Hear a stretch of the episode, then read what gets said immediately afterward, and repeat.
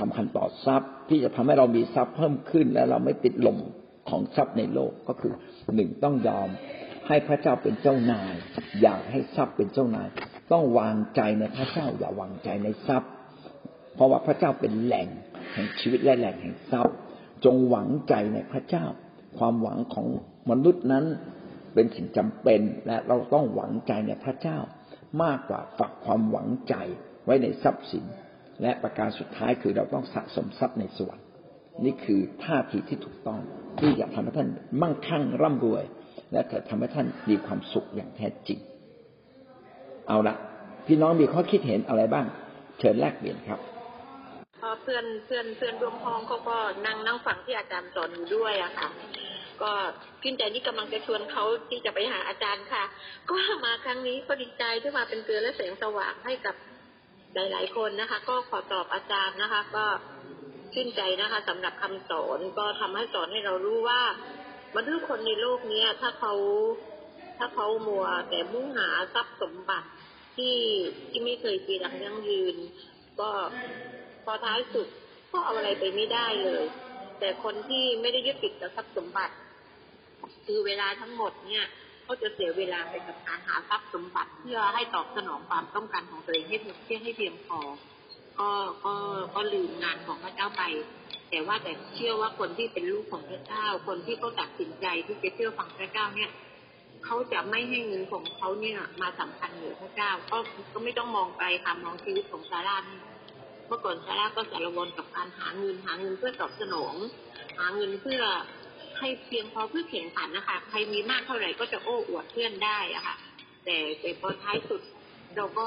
มีความเข้าใจแล้วว่าเงินทองทรัพย์สมบัติไม่มีอะไรยั่งยืนเลยท้ายสุดท้ายแล้วก็มาเลือกพระเจ้า แล้วคิดว่าเงินไม่ได้สำคัญเลยแต่พระเจ้าสำคัญกว่า ทุกวันนี้ก็ลดทอนการหาเงินไปก็มุ่งหวังต่อการรับใช้พระเจ้ามากกว่าเพราะเชื่อว่า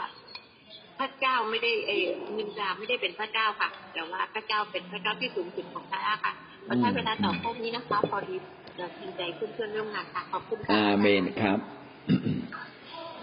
นั้นเป็นเหมือนเครื่องประดับนะครับ ไม่ใช่ชีวิตเรานะอย่าหาแต่เครื่องประดับ แต่รู้จักปรับชีวิตสร้างชีวิตให้ถูกต้องจะดีกว่านะครับ ท่านหาแหล่งทรัพย์ก็คือหาพระเจ้า ท่านหาพระเจ้าท่านจะมีทรัพย์ แต่ถ้าท่านหาแต่ทรัพย์วันหนึ่งทรัพย์มันมีปีกมันก็จะบินหนีเราไป หาแหล่งทรัพย์และพระเจ้าจะประทานทรัพย์แก่เราอยู่ทุกครั้งที่เราจำเป็น และท่านจะมีมาก ถ้าท่านรักพระเจ้ามาก ท่านก็จะมีมากนะครับ ดังนั้นคริสเตียนจึงไม่ได้หยุดทำมาหากินนะครับ คริสเตียนยังต้องทำมาหากินและทำให้มากยิ่งกว่าเดิมอีก และท่านจะเห็นเลยว่าทรัพย์ที่ท่านมีจะเป็นประโยชน์ต่อคนมากมายจริง ๆ และก็เป็นการสะสมทรัพย์บนสวรรค์ด้วย ทรัพย์คืออะไร ทรัพย์คือตัวกลางที่สามารถแลกเปลี่ยนความสุข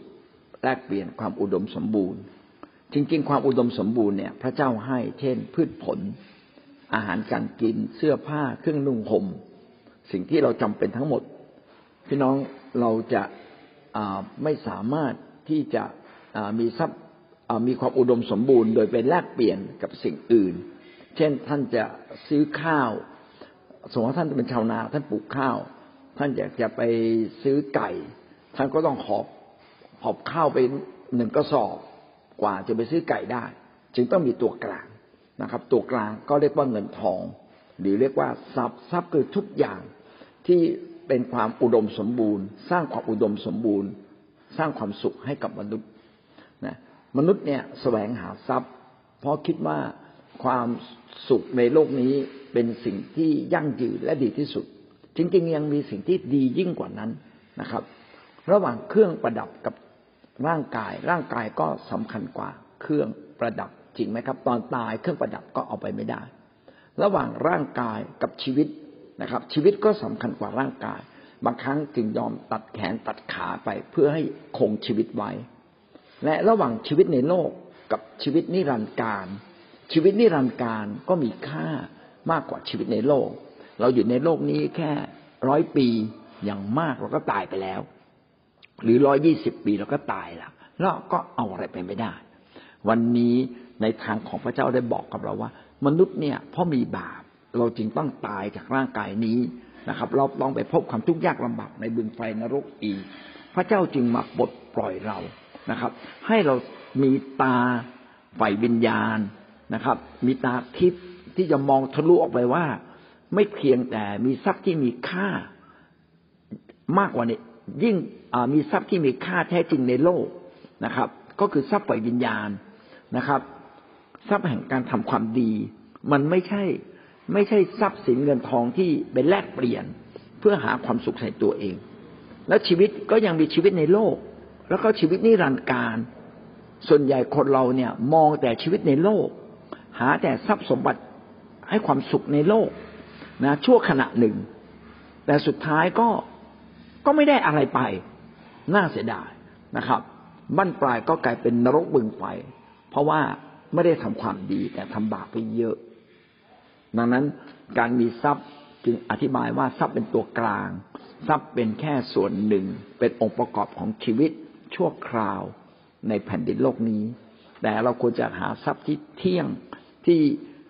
เราจะได้รับตลอดไป ซึ่งสิ่งนี้จะมีได้เมื่อเราสะสมทรัพย์ ในแผ่นดินโลก ไว้ในสวรรค์ ด้วยการทำดี การทำดีการแจกจ่ายการช่วยคนนะครับ ช่วยคนที่สมควรช่วยเหลือ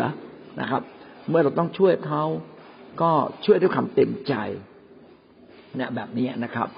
พี่น้องก็จะได้สิ่งดีในชีวิตนะครับนี่คือสิ่งที่พระเจ้าบอกกับเรา ครับว่า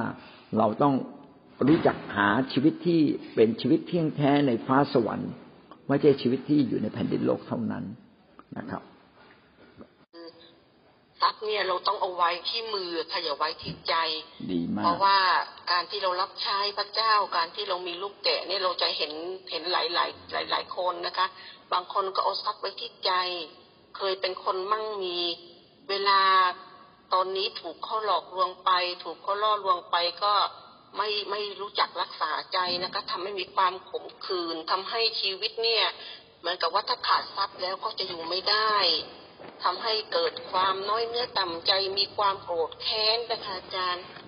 คือทรัพย์เนี่ยเราต้องไว้ที่มือไว้ที่ใจ ถ้าเราทรัพย์ไว้ที่ใจเนี่ย เราจะไม่รู้จักให้อภัยคนเราจะไม่รู้จักแบ่งปันนะคะ เมื่อ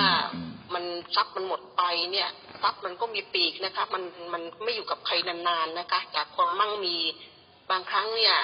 เวลาผ่านไปก็กลายเป็นคนยากจนไปได้ทรัพย์ถูกล่อลวงไปนะคะถูกถูกทำให้หมดไปค่ะ ก็จะไม่รู้จักรักษาใจทำให้มีความโกรธแค้นและชีวิตนี่เหมือนกับว่า ฉันอยู่ไม่ได้แล้ว ถ้าไม่ไม่มีทรัพย์นะคะอาจารย์ค่ะเป็นสิ่งสำคัญค่ะต้องรักษาใจค่ะ คนที่มีทรัพย์ต้องรักษาใจไปด้วยค่ะอาจารย์ค่ะขอบคุณค่ะ ครับ ผมเห็นด้วยนะครับว่า อยู่ในโลกนี้ท่ามกลางการเกี่ยวข้องกับทรัพย์อยู่แล้วท่าทีที่ถูกต้องต่อทรัพย์จึงต้องสำคัญถ้าทรัพย์อยู่ในอยู่ในมือ ไม่อยู่ในใจก็จะได้ไม่เกิดความโลภนะครับ เมื่ออยู่ในมือเราเองก็มาคับบัญชามันได้นะอย่าให้ทรัพย์มาเป็นเจ้านายในชีวิตของเรา เราไว้วางใจในพระเจ้ามากกว่าทรัพย์ หวังใจในพระเจ้ามากกว่าทรัพย์ เวลามีปัญหา พี่น้องก็พึ่งพาพระเจ้ามากกว่า มากกว่าที่จะเอาทรัพย์ไปแก้ปัญหา จริงไหมครับเนาะจริงๆอะทรัพย์ก็แก้ปัญหาได้ แต่ไม่ใช่แก้ด้วยทรัพย์ต้องแก้ด้วยการมีพระการมีพระเจ้าซึ่งเป็นต้นต่อ แล้วก็ที่สำคัญก็คือวันนี้ท่านได้ใช้ทรัพย์เพื่อสะสมไว้ในแผ่นดินสวรรค์หรือไม่ หรือว่าใช้ทรัพย์ไปเรื่อย ๆ นะครับ ทรัพย์ก็คือเงินทองก็คือสมบัตินะครับ เมื่อเราอยู่ในโลกเราหาทรัพย์สมบัติ แต่เมื่อตายไปเราก็เอาไปไม่ได้ ดังนั้นรักทรัพย์อย่างพอเหมาะ แล้วก็ทรัพย์ไม่ใช่คำตอบทุกอย่างของชีวิต พระเจ้าต่างหากที่เป็นทุกสิ่งเป็นคำตอบของชีวิตในทุกสิ่ง ขอพระเจ้าอวยพรพี่น้องครับ